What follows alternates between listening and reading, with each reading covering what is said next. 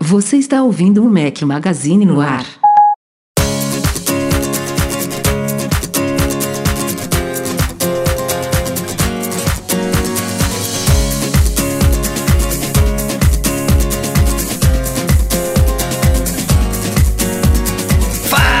Galera do Mac Magazine, bem-vindos ao nosso podcast 307, o primeiro de 2019, ao som de Bob Sinclair. Bom dia, boa tarde, boa noite, boa madrugada a todos vocês. Fala aqui Rafael Fishman, com apenas um companheiro inseparável neste começo de ano. Breno Mazzi, seja bem-vindo. Ah, feliz ano novo, galera, feliz ano novo, Rafa. Eu não tenho uma vida de Marajá, igual o Edu, que deve estar na mansão lá em Mangaratiba, e agora não conseguiu pegar o helicóptero para voltar porque estava sem teto, que choveu bastante essa tarde tarde, né? Então deve estar voltando de carro, coitado.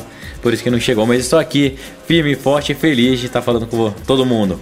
Vamos que vamos. É nóis, é nóis. Prometemos aí gravar podcast nessa primeira semana. Como, como na, na passada, né? Este ano, a, as festas aí de final de ano caíram na terça-feira. Então estamos gravando agora quarta, noite de 2 de janeiro, segundo dia do ano, primeiro dia útil de 2019. É, espero que todos vocês tenham passado um bom Réveillon, que todos tenham curtido de forma responsável e feliz e que tenham iniciado este ano aí com o pé direito. Aliás, falando em virada de ano, para quem não viu, publicamos no dia 30 de dezembro nossas retrospectivas de 2018 tradicionais do Mac Magazine com os posts mais lidos, os posts mais comentados, os podcasts mais escutados, os vídeos mais vistos e os tópicos do fórum, do MM Fórum, nosso espaço de discussão, também mais populares de 2018. Fizemos um apanhado aí, cinco posts de retrospectiva, saíram todos no domingo, dia 30 de dezembro. Se você não viu, passa lá, procura por retrospectiva na nossa busca que você vai achar com certeza. É uma boa aí para ver o que, que bombou em 2018, quais foram os posts mais quentes, os assuntos mais comentados, tudo que a gente. Os pod, é, a parte dos podcasts podcast foi até curiosa. A gente publicou, é, se não me falha a memória aqui, Breno, 46 é, episódios do podcast em 2018. Nossa. E, e os 5 ou 10 mais, mais, mais ouvidos, né, mais escutados, é, foram todos ali mais ou menos próximos entre, o, entre a edição 290 e a 298, se eu não me engano, que foi, se eu não me engano, a época realmente mais quente do ano, né? Lá para setembro, quando a Apple lançou os novos iPhones, Apple Watch.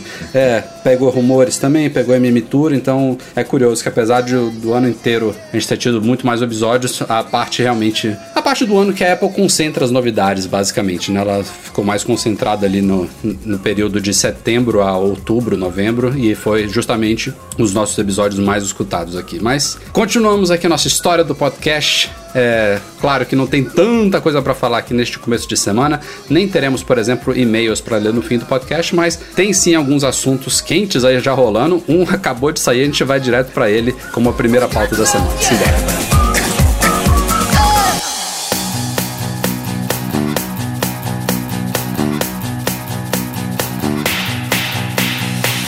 Bomba neste primeiro dia útil de 2019, ao fechar dos pregões da Nasdaq lá nos Estados Unidos, equivalente, se eu não me engano, às 7 da noite aqui do Brasil, a Apple publicou um press release que é, na verdade, uma carta do CEO Tim Cook, uma carta direcionada a investidores, obviamente publicada no site, da, na, na newsroom da Apple. Ela é endereçada a investidores, mas interessa a todos nós que acompanhamos o mundo Apple a toda a mídia. E o motivo dessa carta é um que a Apple não tinha que emitir desde 2002. Então são aí 17 anos, basicamente. 16, 17 anos desde a última vez que ela teve que fazer isso. E o cerne dessa carta do Tim Cook foi para comunicar aos investidores, aos acionistas da Apple, que a previsão de receita que ela deu no último, na última conferência de resultados financeiros, né, é, vai ser abaixo do esperado. Então, quando a Apple divulgou os resultados do quarto trimestre fiscal há cerca de três meses atrás, ela tinha falado, ó, nos próximos três meses que compreende de outubro a dezembro, a gente deve vender entre 89 e 94 bilhões de dólares, é, isso em receita bruta, né? E o Tim Cook emitiu hoje essa carta enorme, mas ela logo de começo ele já revisa esse número para 84 bilhões. Então, se a gente pegar aí no no, no, número mais pessimista de todos, que a Apple sempre aí, histórico de muitos anos, ela sempre faz previsões é, conservadoras, ou ela atinge ou ela supera essas previsões. Então, se você pegar o número menor de todos, são 5 bilhões a menos. Se você pegar o maior de todos, são, são que 10, 10, quase 10 bilhões a menos em relação ao que era previsto. Então, óbvio que ela esperou aí a, a Nasdaq fechar, mas isso não adianta muito, né? Porque as negociações pós-pregão continuam, amanhã vai abrir em queda forte. Neste momento, a, as ações estão despencando 7,5%. É, só para vocês terem uma noção aí, a Apple vai perder se ela continuar nesse ritmo. Se ela abrir amanhã os pregões nesse ritmo, ela perde mais de 50 bilhões de dólares em valor de mercado só com essa notícia aí. Mas, é, não parou por aí, né? É, o Tim Cook explicou né, as razões que a Apple enxerga do porquê dessa retração. Falou que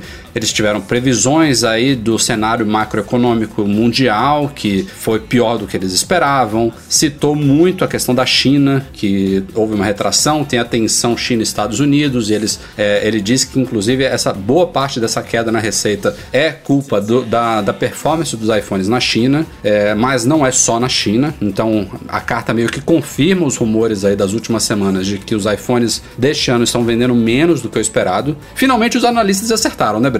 Porque é. a gente vê isso ano, ano, ano, os caras errando, errando, errando, agora acertaram. Finalmente acertaram.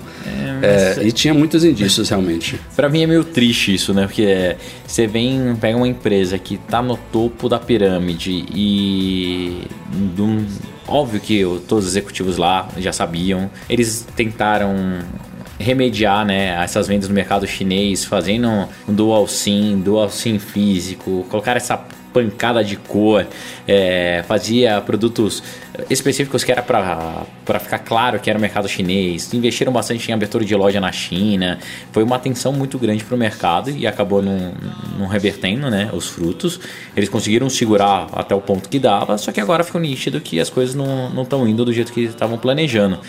E daí fica mais claro para mim ainda porque a estratégia de tentar ir para a Índia com maior força, que é um outro país hiperpopuloso, né? Para tentar ganhar mercado lá. Só que, cara, essa quantidade de processo que eles estão, essa quantidade de briga, tudo, acho que não vai ser fácil. Será que a gente, pela primeira vez na vida, assim, nessa vida recente, nessa vida após iPhone, a gente vai ver um ano de retração da Apple? Será? É, esse, se, ela realmente fechar nessa faixa de 84 bi, é, vai ser uma pequena retração em relação ao mesmo trimestre do ano passado. Ainda vai ser o segundo melhor trimestre fiscal na história da Apple, que é, são números Pensa né? aí, são, são 84 bilhões de dólares em três meses. Ela ainda continua sendo uma empresa gigantesca. Vendeu possivelmente A não seis ah. iPhones por segundo, vendeu quatro iPhones por segundo, sei lá. Ela, ela ainda está vendendo muito, mas o problema é que ela está nesse, nesse problema das, das leis dos grandes números, né? Então qualquer 1% aqui, 2% ali representa muito. Então, sim, com a carta de hoje, o Tim Cook já meio que confirmou que haverá uma retração de receita anual. Mas ainda é um número gigantesco. Isso, né? É, mais do que a, o mercado todo, é, o que os analistas esperam, né? A, a especulação ela acaba gerando um, um, uma ansiedade para os investidores muito grande também, né?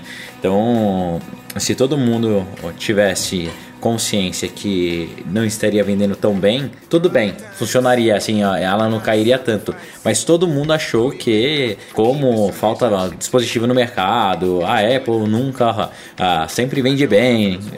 Agora que mostra a verdade, a tendência é queda fortíssima, né? Fortíssima. Ah, até mesmo antes de ligar aqui a gente começar o podcast público, eu estava chorando as pitangas para você. Eu falei, porra, não é possível, cara. A empresa que mais cresce me dá uma dessa e nada, nada. Amanhã você vai ver que vai ser uma loucura. Porque ao mesmo tempo que vai cair bastante, vai ter bastante gente que vai ganhar também, porque bons investidores ganham na queda também. Então vai ser um movimento interessante. Agora é acordar para ver o mercado amanhã de manhã e ver o que, que vai acontecer para reverter essa, esse panorama, né? Que com certeza vai ser alguma notícia daqui a pouco para tentar puxar isso para cima. É, o, a, que a Apple atingiria um pico nas vendas de iPhones em algum momento, a gente já esperava, sei lá, cinco anos atrás, três anos atrás. Todo mundo esperava quando é que vai ser isso? Ninguém sabia exatamente quando e parece que a gente chegou agora. Parece não, chegamos agora Chegamos, ao é. pico de vendas. É, mas a Apple também, ela, tipo, ela tá enxergando isso de uma forma mais clara do que todos nós, né? Já tem tempo. Pode ser que parte dessa carta de- do Tim Cook hoje seja verdade, que eles esperavam algo que se mostrou um pouquinho diferente. Os caras também não estão não são mandinar para saber de tudo. Mas essa, essa curva de crescimento, de expectativa de vendas, ninguém tem dados melhores do que eles para entender quando que faria essa, essa inversão. E aí não é à toa que a gente tá vendo o preço dos iPhones subindo, né? É, que é uma e- forma de compensar, né? é uma forma de compensar. Ela, ela sabe que. Isso, você não vende no volume, você aumenta o ticket. E ela sabe que os iPhones hoje em dia, ao contrário de iPhones de 5 anos atrás, eles podem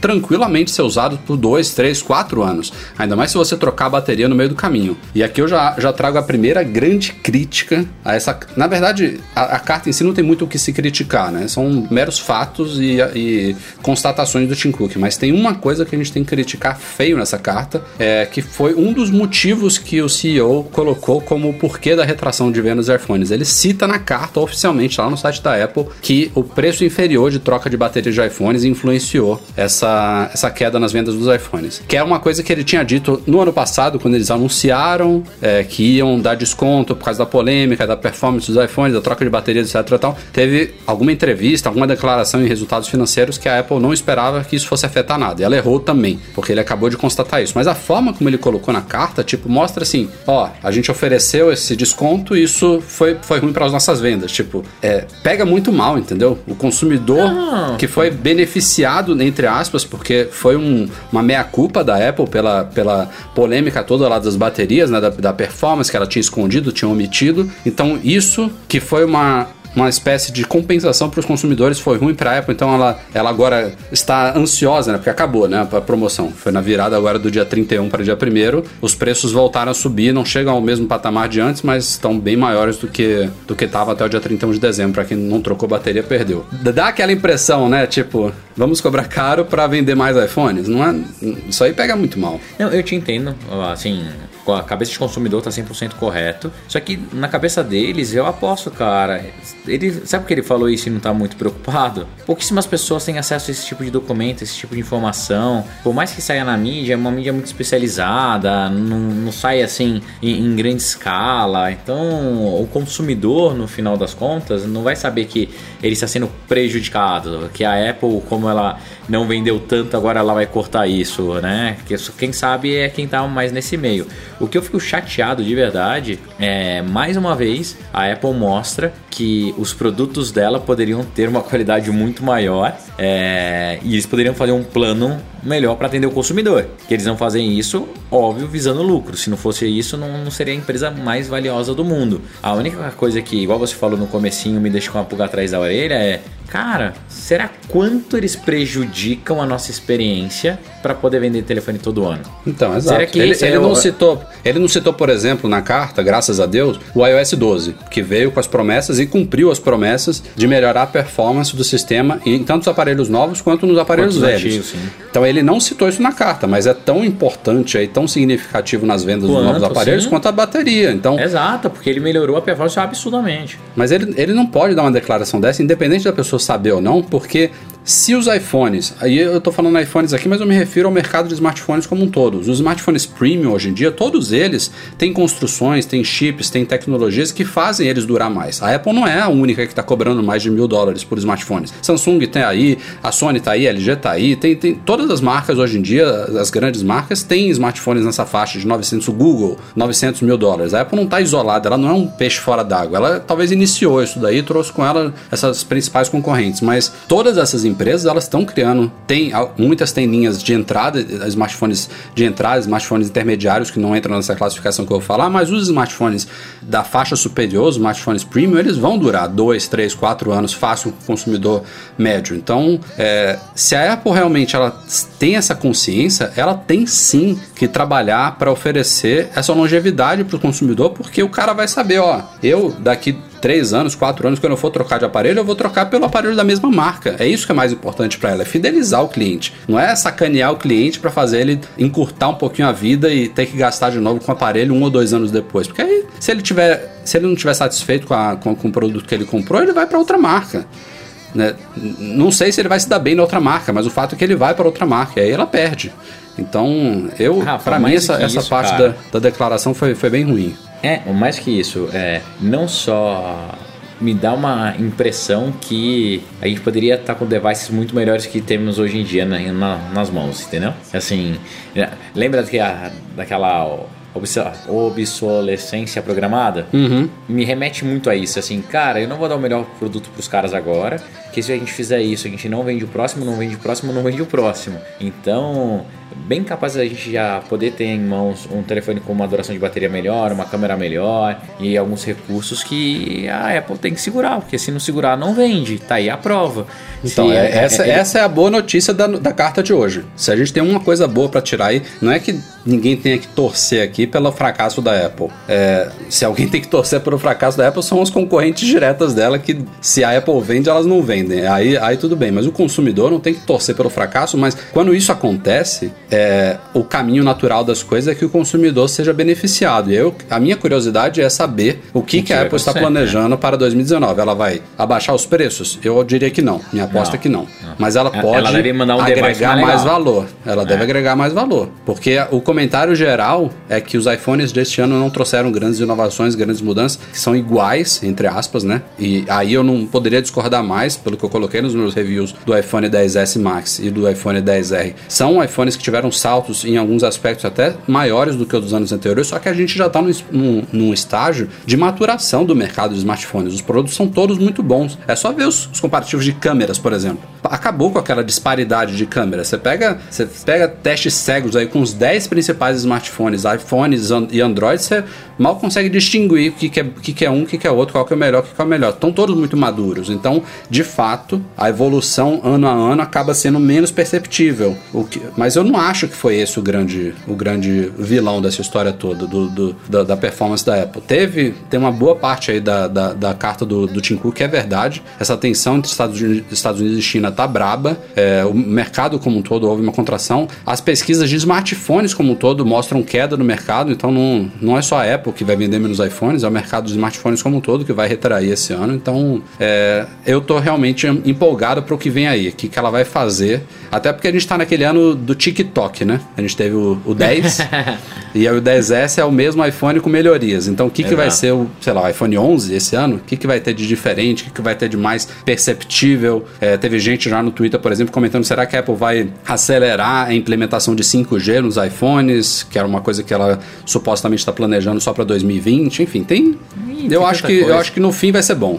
É. Não, no, no final das contas, no, no final da história, lá em julho, tenho certeza que a gente vai, é, vai ter surpresas interessantes. O problema é acompanhar esse, um, esse momento até lá e levar na cara esse tipo de notícia que traz aquele choque de realidade, né? Falando, puta, viu?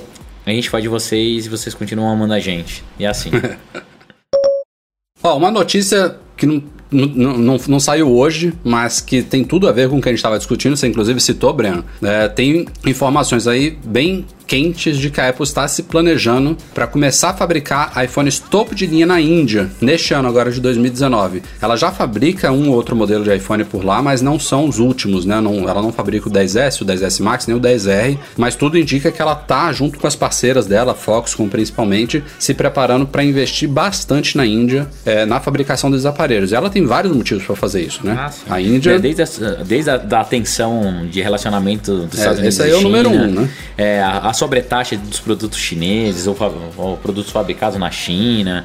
é, tem um monte de coisa. Então, e o como é potencial da impossível- Índia, né? A Índia Exato. vai passar a China em, em população, né? Então, Cara, e, e- e se você olha o mercado mesmo, o mercado financeiro, o mercado de aplicativos, tudo, a Índia é uma nova China. É o mercado que mais cresce, mais está aquecido, onde as startups agora estão começando a virar febre também.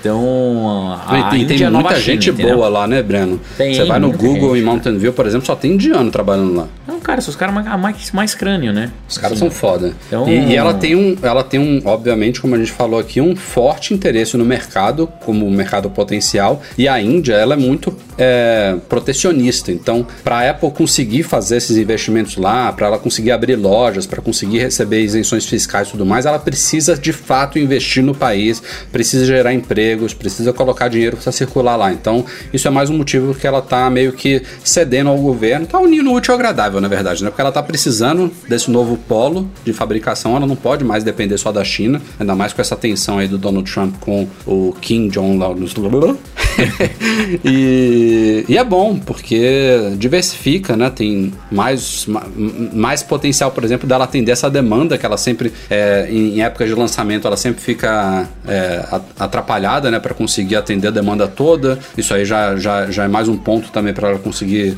escoar essa produção inicial. Então, é, isso aí o, o, deve o ser legal. É não ser refém, né? É, hoje a Apple é refém da China, não tem como. Pois é. Tá aprovado. A partir do momento que ela tem uma saída, pode não ser para suprir 100% da fabricação, mas pelo menos um pedaço, não, não ser refém é muito bom. Então, espero que dê certo os, os planos. E é mais um monte de Apple, Apple Store aí pra gente viajar, pra gente visitar, né? É, tem que fazer um MM Tour Ásia, né? Quando estiver é, rolando lá. Que legal. Eu não sei você que está ouvindo o nosso podcast, mas eu tenho certeza de que tem muitos, muitos, muitos ouvintes e leitores do Mac Magazine que migraram para a operadora Claro por um motivo que, na verdade, eu nem entendo muito porque eu não uso esse negócio há muitos anos, que é a caixa postal interativa da Apple, chamado Visual Voicemail. Isso vem desde o primeirão iPhone, foi, foi um recurso diferencial do iPhone, que, que na verdade só existe no iPhone, né? Eu nunca só vi nada parecido com o Visual Voicemail em nenhum outro lugar. Isso deve ser patenteado pela Apple e tudo mais, enfim. Tinha uns Lá nos aplicativinhos, cara, que faziam isso aqui, daí ele faz local no seu telefone. Uh -huh. Tanto para Android quanto para Symbian OS na época. Bom, foi uma inovação lá do primeirão iPhone, já tem mais de 10 anos de história isso aí, que basicamente transformou a caixa postal, né, a secretária secretária eletrônica do celular em algo visual, como é, é, o nome do recurso. Você tem uma aba lá no aplicativo telefone que lista como se fossem gravações de áudio, cada uma das mensagens de voz que as pessoas deixam para você, você pode tocar nelas, com um toque ela já começa a reproduzir, você desliza para apagar, enfim, é uma coisa super visual, super fácil de, de usar, infinitamente anos luz melhor do que ter que discar o um número para ouvir aquela gravação.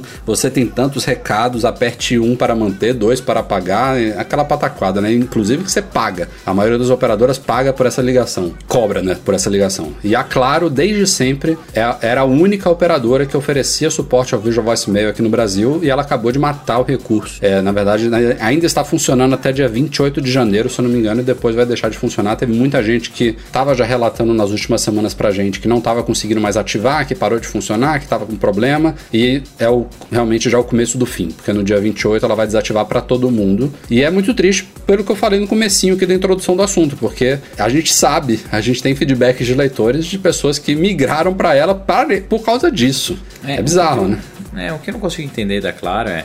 A Claro, desde o começo, é, me pareceu a parceira mais forte da Apple no Brasil, porque ela foi a primeira a ter e a única a ter Visual Voicemail, ela foi a primeira a ter aquele plano de upgrade de iPhone, ela é a única até hoje que aceita, faz ativação de Apple Watch LTE, então, cara, não justifica, a não ser que seja, ah, seja alguma coisa da Apple tá? E o Visual Voicemail vai morrer de todo mundo. É, eu duvido que os servidores, a parte de infra, seja tão cara assim para que eles não mantenham o serviço. Ou que as pessoas não usem tanto é, que justifique a, o desligamento dele. O que é muito ruim para mim é, eu sou uma dessas pessoas, Rafa, que você acabou de citar. Eu saí da Vivo, que era meu operador oficial, é, tem bastante tempo, e fui para Claro, principalmente por causa do Visual Voicemail. E depois que eu tava insatisfeito com a, a Vivo, que tava errando muito na minha conta, tudo. Depois que eu mudei para Claro, eu sempre fiquei muito satisfeito com o serviço pro iPhone sempre funcionou muito bem.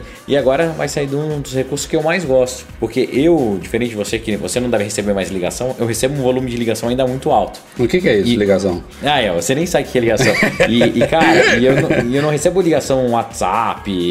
E, e nem em FaceTime. Muitas vezes é ligação normal mesmo, no meu número. E cara, é, é uma facilidade para mim absurda, absurda. Na minha linha americana da AT&T, que eu tenho Visual Voicemail, é o que me salva, porque eu não deixo ele ligado direto, né? Porque ainda não tinha o iPhone Dual SIM é, para funcionar. Então eu ligava ele uma vez por dia, pegava meu chip, colocava, tava lá o Visual Voicemail, não precisava ficar ligando na URA, nada, já via por ali, apagava, retornava e, e ele funciona muito bem. Você consegue deixar mensagem na caixa postal da outra pessoa direto.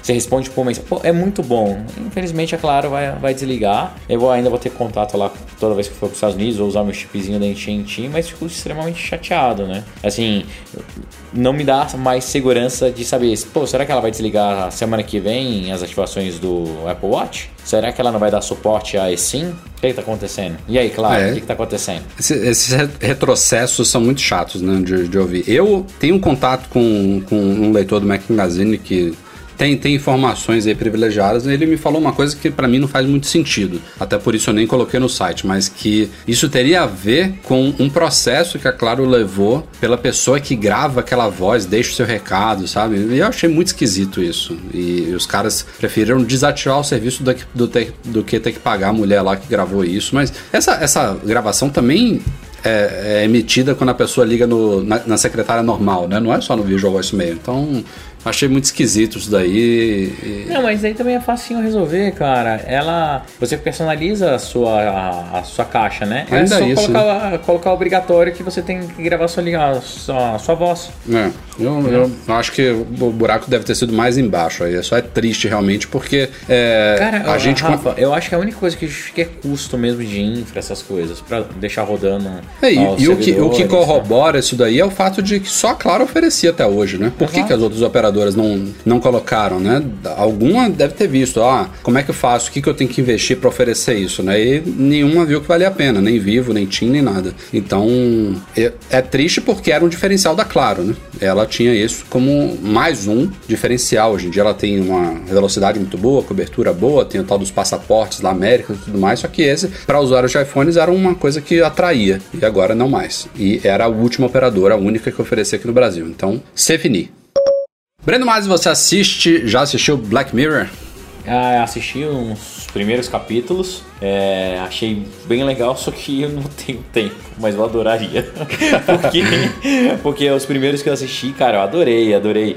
Um, eu adoro, cara. Cara, um da, pra mim, até hoje, o mais marcante é aquele do da, das redes sociais, sabe? Você precisa ter score pra sim, fazer as coisas. Sim. Puta, cara, eu achei sensacional. Esse, esse daí é tempo, é, um, é um que já tá acontecendo, né? Na China já tem, já tem coisas que estão acontecendo com isso daí, com o score da, da vida da pessoa. Então, olha que merda, olha é. o desespero Black Mirror brincam que é o novo Simpsons, né? De previsões de que, que vão se tornar realidade. Mas o, o, o, o loucão lá, né? Que é o criador da série, o Charlie Brooker, ele criou algo agora mais diferente do que ele já tinha criado, né? Ele, a gente está, se não me engano, na quarta temporada de Black Mirror, estamos esperando a quinta, se não me falha a memória, que está prevista para 2019. Mas essa quinta temporada vai demorar um pouquinho mais, porque agora, nessa, nessa última semana, saiu uma espécie de filme barra jogo barra episódio especial de Black Mirror, separado de temporada, chamado Bandersnatch, que é diferentão porque, primeiro, ele tem uma duração muito maior do que os episódios normais, né? os episódios duram que meia hora, 40 minutos, no máximo 50.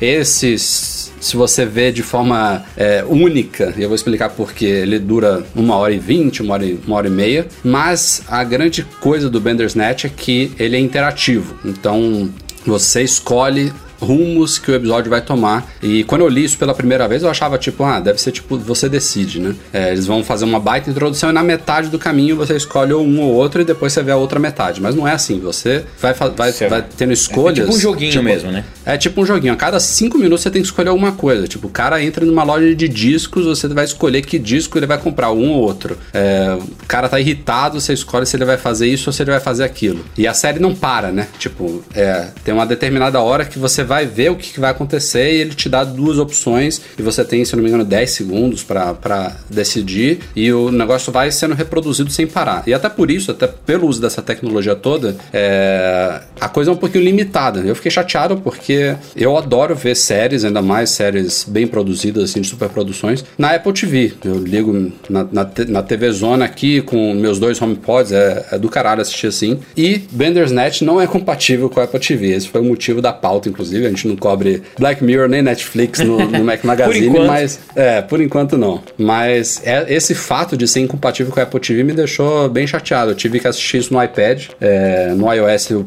o aplicativo estava preparado para isso e a Apple TV não é a única que está limitada. A Chromecast, por exemplo, também não rola e tal. Mas o, eu tá, até estava respondendo para um, um leitor lá no, nos comentários do site. Não tem limitação nenhuma no tvOS que impeça isso. É uma coisa super simples, né? Não, Rafa Rafa, Rafa. Você, você é um menino inteligente, né? Os caras fizeram um, um MVP, escolheram a linguagem Isso. de programação que tem Exato. maior. ah, a amplitude para eles que deve ser o HTML, um HTML5 qualquer aí, alguma coisa desse tipo que roda em 75% das Smart TVs que eles têm É, acesso. por exemplo, não, Pronto. não rola também no- nos browsers que ainda é, reproduzem o Netflix com Silverlight, aquele plugin antigão. Também não fizeram pra ele. É, não Mas é, compensa, é né? fato. Assim, porque é um pouquinho diferente o player mesmo. Ele não tem a barra de, de progresso, né? É, é- é um streaming é, contínuo, né? Você não tem como. No máximo, acho que dá pra você avançar 10 segundos, voltar 10 segundos. Se não me engano, tem isso. Ou pause. Então você não tem como fazer um scrubbing lá de, de tempo, até porque você tem inúmeras linhas do tempo, né? É, segundo as informações, são mais de 5 horas de, De de conteúdo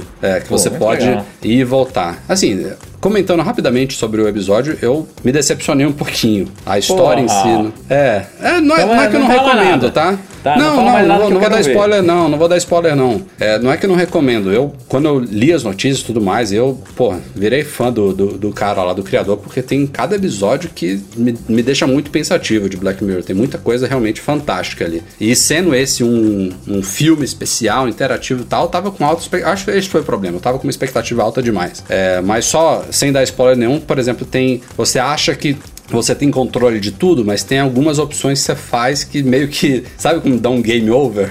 Aí ele, te dá a opção de voltar, não, escolha outra, essa que você escolheu Ah, não vale. entendi. Então isso aí pra mim pegou muito mal. Mas Ah, não vou dar tá. spoiler nenhum, não. Mas vale a pena ver. Se você tiver tempo, tranquilo, ver. Tem que ficar com o iPhone e o iPad na mão, porque você toda hora tem que escolher as coisas, mas. É... Pô, mas Rafa, você queria pular do precipício? Daí eu acho que dá game over.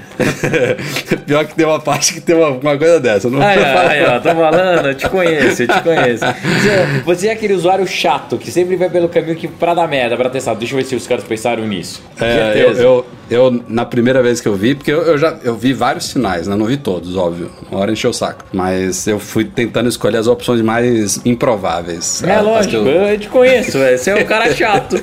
Você é usuário Ó, chato. Aproveitando aqui que a gente tá falando de Netflix, teve outra, entre aspas, novidadezinha aí relacionada ao mundo iOS. É, até pouco tempo atrás, quem baixava o aplicativo da- do Netflix no iOS poderia, por exemplo, assinar a Netflix diretamente por ali, via uma in-app purchase, né? E como vocês sabem, a Apple cobra 30% no primeiro ano para assinaturas, recentemente, sei lá, uns um ou dois anos para cá, ela a partir do segundo ano ela passa a cobrar 15%, mas ainda seja 15 ou 30%, ela abocanha uma parte, né? Isso aí é padrão desde que a App Store foi criada. É, a Apple tem essa comissão dela para pagar os custos lá, porque tem servidor, tem promoção, tem tudo que ela oferece lá e é, um, é uma fonte de receita para ela, né? Tá lá na categoria serviços da Apple. E todo mundo lida com isso. Só que o Netflix resolveu agora tirar é, essa opção, é, porque é muito dinheiro que ele está dando para a Apple. E possivelmente os caras acham que não precisam mais disso. Então, quem quiser assinar Netflix agora precisa fazer isso por fora. O app simplesmente tem a opção de login e senha. E o- a grande questão que até me fez discutir com o Edu, Breno, você deve conhecer melhor sobre isso, é porque é, a gente estava com a impressão de que isso era proibido até certo, proibido, certo né? tempo atrás. Não, não, então, é mas- proibido. É isso que eu quero entender como que eles vão fazer. Porque então, mas tanto- aí eu, eu, eu dei uma olhada, Breno. Eu não- não é proibido, não. O que acontece? Não Os é. desenvolvedores, eles não podem oferecer dentro do app uma opção de você assinar alguma coisa sem dar a comissão da Apple, sem usar um, o Apple Pay, sem usar Uhum. uma in-app purchase nativa do iOS. Mas você fazer isso fora é permitido, Eu entendeu? sei, Tipo, tanto é por isso que o Spotify tá rodando até hoje. Exatamente. Ó, o que eu quero saber como que o Netflix vai fazer é, uma vez eles tirando o in-app purchase, eles são obrigados a deixar um uso do produto free, coisas que eles nunca fizeram. Para você acessar o Netflix, você sempre tem que ser um modo pagante, né? Você tem que estar no trial deles. É, eles vão ter que ter um modelo free, senão ele não vai poder ficar dentro da. não vai ser distribuído mais pela Apple. E aí, Será? quer saber qual que eles vão É. A, É a porque tem, tan- tem tanta coisa. Por exemplo, vou- eu vou dar um exemplo aqui que é meio, meio esdrúxulo só pra você entender. Banco, por exemplo. Você, não, você não tem como assinar um banco pelo aplicativo. ó, o aplicativo ó, te dá o login, sua senha, sua, Rafa. sua agência, sua conta A pra gente você tá acessar a falando- sua a, a gente- a gente tá falando de serviços completamente diferentes, né? Tá, é, Foi um exemplo só, sei lá, a- a- acesso a um, O, UOL, por exemplo. Cara, o UOL tem é uma paywall deles. O aplicativo lá de- da, da Folha de São Paulo. Tipo, Isso. isso, nada disso é, é vendido pela Apple. Não, então, Você- mas é- é, lá ele vai ter que ter um pedaço do app para que o usuário veja como ele funciona sem ter a necessidade da assinatura. É isso O que eu app, não, o app não pode ser fechadão, é isso? Não, é. Olha como que é o Tidal, lá, aquele o, de música. Olha como que é o Spotify. No- você não pode ter um aplicativo que você baixa, ele vem uma tela de login falando assim, faça seu login ou crie sua conta. Não, não pode. A Apple tirou isso. Olha, Breno, tenho minhas dúvidas. é, cara, né? não, é, mano, tá- é um dos guides, ó. Quer ver? Pode baixar aí, baixa o É- é- isso aí isso é outra coisa. Eu- o que eu sei é que eles podem sim fazer o que eles fizeram. De, de não, oferecer, não oferecer a compra interna. Isso pode. e eles ofereciam não- pela comodidade, né? Porque provavelmente eles tinham uma conta lá de Não, eles- matemática de, ah, vamos perder aqui, mas a Ah. comodidade deve, deve ter uma conversão maior. Eu acho que não existe nada lanche grátis. Na verdade, eles, sentou, eles sentaram na mesa com a Apple.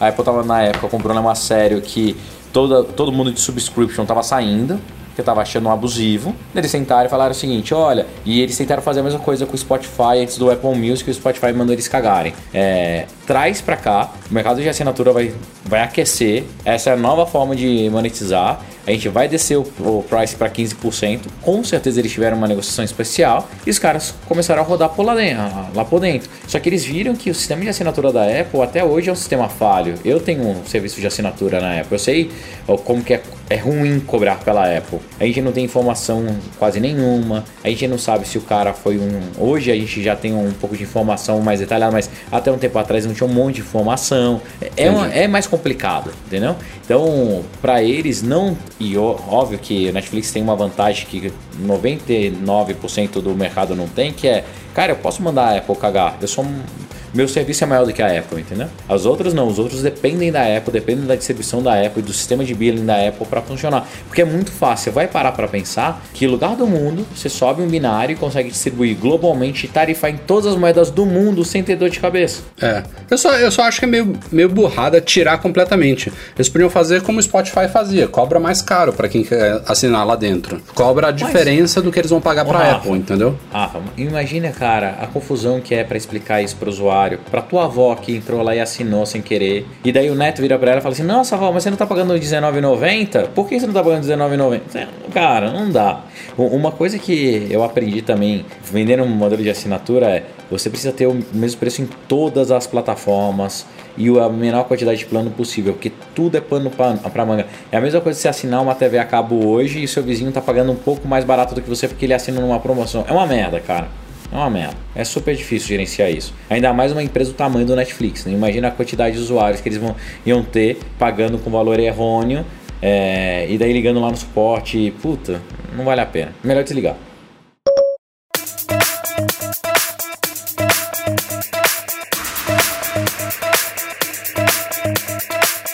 Galera? Este foi o Mac Magazine no ar 307, um pouquinho mais curto do que o normal, claro, primeiros dias úteis de 2019, mas batemos o nosso ponto aqui. Valeu, Breno Mazzi. Até semana que vem. Valeu, Rafa. Até a próxima e semana que vem espero que o Edu esteja entre nós. É, aproveitem aí esse tempo extra, dão uma passadinha quem puder lá no SoundCloud ou na iTunes Store, deem umas 5 estrelinhas pro nosso podcast, ou 4, ou 3, ou 2, ou 1, o que você achar que vale. Bota o seu comentário lá, dá uma ajudinha pra gente pra divulgar o podcast para a comunidade toda. O nosso podcast é um oferecimento dos patrões Platinum Go Imports.com.br, Macs a preços justos no Brasil, a nova patrona Platinum do Mac Magazine, Mac Services, assistência técnica especializada em placas lógica para Mac aqui no Brasil.